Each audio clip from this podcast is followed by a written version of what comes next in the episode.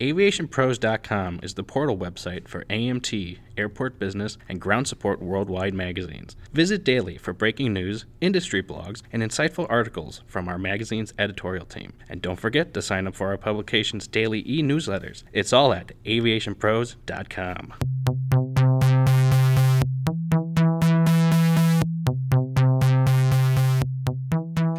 welcome to the Aviation Pros podcast. I'm Josh Smith, editor of Ground Support Worldwide, and today we're speaking with Keith Clark, senior quality control and technical rep at Phillips 66, to learn more about aviation fuel quality assurance.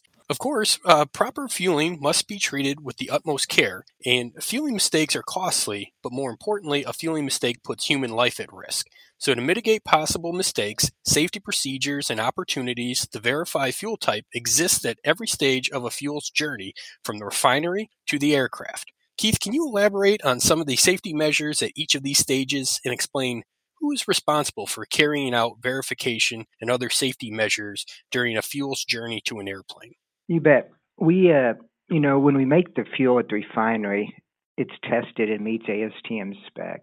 And then when we move the fuel to the uh, terminal, it's retested and verifies that it uh, meets the ASTM spec. And then once it gets delivered via a dedicated trailer, the FBO picks up the responsibility, and that's where they do the white bucket, the API gravity, and verify everything is good before they put it into the fuel tank. And from that point, they manage the fuel throughout the process in their fuel farm. You know, we have state of the art filtration, sixth edition, and then it goes from there into equipment that has nozzle screens, and then eventually it gets into the aircraft. Sure. Let's let's focus a little bit more in detail about what happens when that fuel does arrive at an FBO and it's ready to be delivered to an aircraft. You know, can you elaborate a little bit more on some of those specific steps that need to be taken by the ground personnel working at an FBO to ensure that the correct fuel is pumped into the plane? Yes. So this is where, you know, communication is so important to communicate with the pilot and the pilot to communicate back to the FBO to make sure the correct fuel is being put into that aircraft. You know, it could be straight Jet A or it could be Jet A with FSI, fuel system icing inhibitor, or it could be Avgas 100LL. And we also have unleaded products coming out like the product, you know, 94 octane. But certain aircrafts require certain fuel, and it's very important that that communication between the pilot and the FBO is perfect because it doesn't matter how good the fuel is made, managed, if that mis- end conversation is broke down, we have issues, and that can be catastrophic issues. Yeah. So to follow up on that, you know, what what sorts of communication is required then um, from when a pilot walks into an FBO terminal and um, you know starts commun you know that that and they start that communication process. You know, uh, you know, what specific details need to be covered? So I hear pilots all the time say, "Top it off, fill it up, fill it up to the tabs." That's not a proper fuel order. A proper fuel order would say the grade of product, the type of product, Avgas 100, you know, and then also the gallons. And it should always include the tail number of the aircraft to make sure that all that stuff is there. You know, one of the things when the pilot says top it off, the FBO should really not say avgas or jet. They should look at the pilot and say, please confirm fuel type. That way, the pilot is communicating back to us Jet A or Jet A with Fizzy or Avgas 100. And then the FBO would look back and communicate that back to him. It's that double confirmation. The chances of one person making a mistake is a lot higher than two people having a conversation and communicating. And then there's other things that we look at, you know, before we ever fuel that airplane. Does it have a wing decal? If it doesn't have a wing decal, you should have a grade confirmation signature from that pilot. So all those things. And there's some FBOs that just go through that whole process of having the pilot sign off. But if the incorrect fuel is put into that aircraft, you're going to find out about 23 seconds after takeoff. And that's when catastrophic things are going to happen. So it's very important to have that communication. And how does the communication process um, continue then after the fuel order? You know, to ensure that the the um, the FBO and the the personnel actually um, you know putting that fuel into the aircraft. How do how do they make sure that they're uh, avoiding those common mistakes? Yeah, so the FBO, you know, if the pilot's talking to the front desk, then there has to be a process in place that that front desk communicates to the line staff to make sure. And you should always do the same thing communicate fuel type, the quantity, the tail number. Those things should always be reiterated throughout the process. Don't just say, go top off that plane and point out there. Or, you know, make sure you say tail number of the aircraft, the fuel type, and the quantity of the fuel order. And, you know, a fuel ticket, all those things can be priced. If you really look at it, it's so important that that process continues throughout the process. And then once the aircraft is fueled, and before they sign that credit card receipt, make sure that the pilot initials that fuel type. And there's a process in place that says, hey, don't just sign here please initial the fuel type, the quantity, because you know it could be an incorrect fuel type, but it could also be incorrect quantity of fuel put into that aircraft or in the incorrect wing of that aircraft. So all those things come together. As I tell people in training, you know, you may fuel 30 airplanes in a day, but if you fuel 30 airplanes in a day, in 10 days, that's 300 airplanes. In 100 days, that's 3,000 airplanes. And in a thousand days, less than three years, that's 30,000 aircraft that have been fueled. And we have to be perfect every time because if one mistake can lead to catastrophic events. So that's where everybody working together, communicating, is the key to preventing a misfueling. Speaking of those, you know, processes that have been put into place, you know, do you have any examples that you can share of a fueling error that took place and you know required industry attention that ultimately led to some required processes that we use now? You know, we had an aircraft land, and the pilot got out, and the, the young man talked to him and said, "You know, what can I do for you?" And the pilot said, "Top it off with jet fuel." And he looked at him and he said, "Jet fuel?" And the pilot said, "Yes, jet fuel." And the young man said, "Sir, this is a Cessna 421." And the pilot looked at him and said, What are you talking about? It's my King Air. And he said, Turn around. When the pilot turned around, he said, Wow, I fly the King Air every day. I forgot they put me in the 421 today. So, you know, everybody, we're all humans. We all make mistakes. You know, we get sidetracked. We're so busy. And that's where we tell people slow down and make sure. Communicate and verification is the key. And uh, you know, the wing decals, we've had situations where aircraft have been converted from a piston engine that takes avgas 100LL to a diesel compression engine that now takes jet fuel. And these aircraft actually landed, and when they landed, there was good communication between the pilot and the line staff. And the young lady said, you know, yeah, we got the round nozzle because the pilot said, hey, these are going to be jet fuel. They didn't fix the openings in the wings. They're going to need the round nozzle. Everything was good. She went and got the truck. She put the uh, round nozzle with the nozzle screen in. And she went up and before she put the rubber mat up on the wing to protect it, she looked at the wing decal and it said Avgas 100 on that aircraft. She went to the other wing and all three of those aircraft said Avgas. So she stopped and she went back inside and she said, Sir, you said these were diesel converted aircraft to take jet fuel. He said, Yeah, don't put avgas in it, you'll kill us. And she said, No, just come here.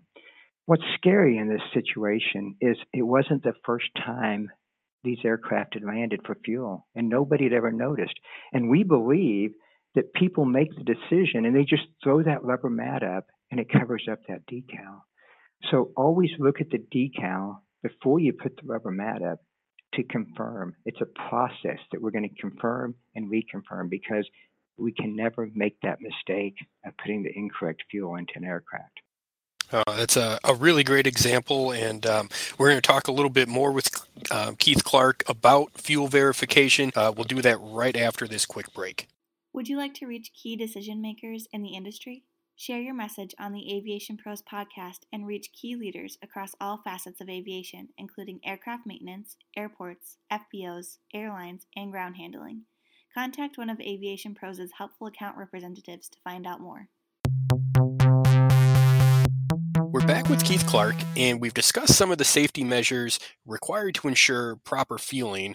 And I'd like to ask you a little bit more about some of the ongoing efforts to increase fueling safety and ensuring that the delivery of clean, dry, and on spec aviation fuel is accomplished. Eh, for example, Keith, you've championed the Save a Life Verify Fuel Type campaign. Can you offer our listeners some background about this program and how it's grown and evolved into its current form?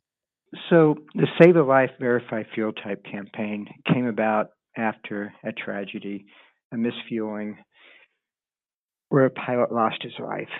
And, uh, you know, we looked back and said, what can we do different? You know, what can we do? You know, back in 2015, NATA came out with preventmisfueling.com, and we had that training out there. You know, we, for not only FBOs, but customer service supervisors, but also pilots, you know, and we pushed that training really hard. If you go back into the 70s when Bob Hoover was misfueled in 1978, you know, they came out with the duckbill nozzle. It was called the Hoover nozzle. And they put restrictor plates in those aircraft, thinking that if we made the nozzle so it wouldn't fit, they couldn't misfuel an airplane. But unfortunately, airplanes have been converted nowadays and they've been converted. You know, the Piper Malibu gets converted to a turbine engine, but they don't fix the opening, so we have to use that little small round nozzle. We also have diamonds that are being built with diesel engines that have the big nozzle, but they're a diesel compression engine that takes jet fuel. And if you put avgas in a diesel compression aircraft, it's going to crash on takeoff. You know, so all those things were tools but it comes back to communication and verification. And that's where we came up with Save a Life Verify Fuel Type. And it says www.preventmisfueling.com. And uh, what it is is a heart shaped. We didn't want to put a square decal on the trucks or on the windows. We wanted to do something that would bring awareness to this issue to make sure that everybody slowed down. So we created this campaign and those six words to get people to stop and think when they fuel that aircraft that what they're doing is very critical because if they put the wrong fuel, there's no place to pull over in the sky.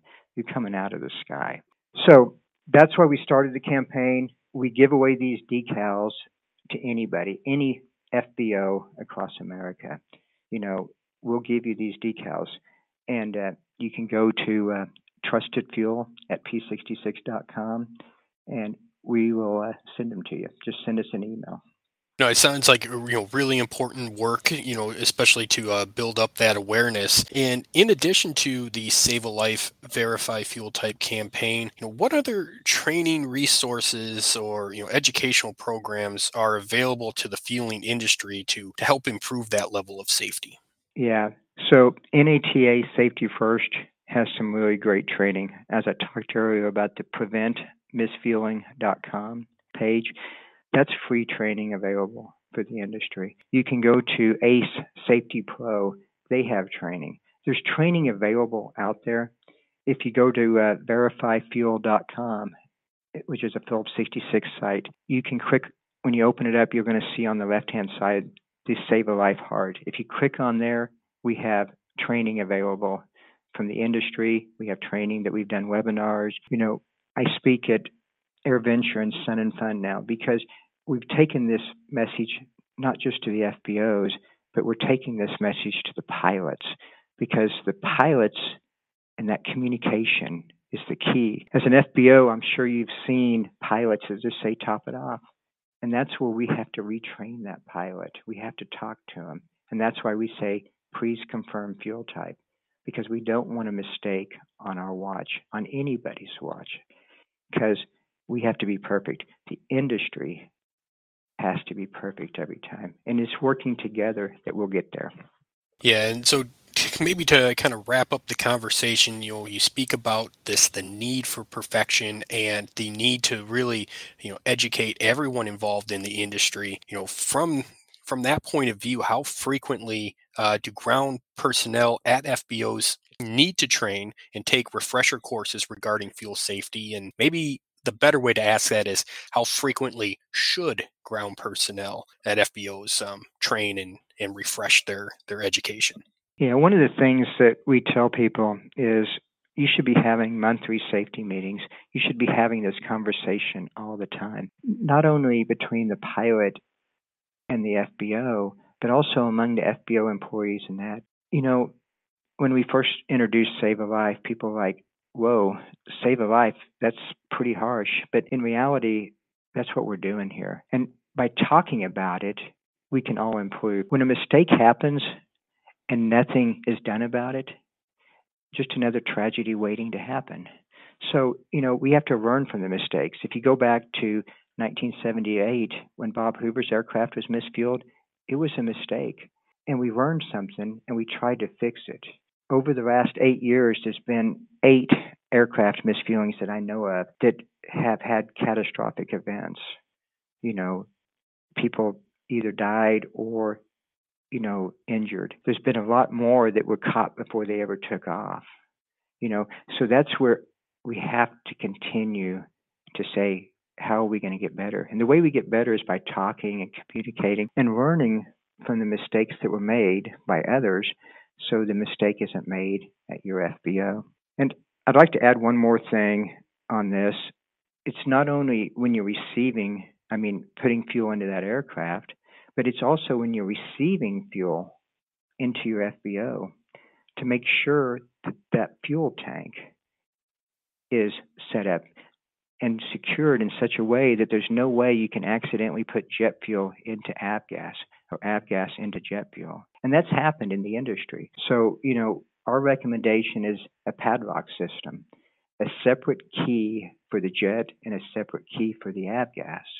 And with that, you don't carry the key on your keychain. You keep it labeled with a jet keychain and an avgas, and you keep it with your hydrometers in a receipt of fuel toolbox. Because the only time you need to get into that fill point is when you are checking in the fuel with the correct hydrometers. So when you go to check in avgas, you grab the avgas toolbox that says avgas. It's got the hydrometers, it's got the key, and then you can open it. So there's no way that you can accidentally put jet fuel into the avgas or avgas into the jet. So all those things are things we've learned to make it safer in the industry. No, this is all really, um, you know, great advice and really important information to get out to um, the audience in the, you know, in the FBO and aviation fueling industry. So we really appreciate that insight, Keith. And that's going to do it for this edition of the Aviation Pros podcast. Uh, once again, I'd like to thank our guest, Keith Clark, Senior Quality Control and Technical Rep at Phillips 66. And if you'd like to learn more about his company and fuel quality assurance or the Save a Life Verify Fuel Type campaign specifically, please visit www.phillips66aviation.com and www.verifyfuel.com. And for more information about FBOs, ground handling operations, and fueling safety, stay up to date by subscribing to Ground Support Worldwide's and Airport Businesses daily e newsletters. And please continue to visit aviationpros.com.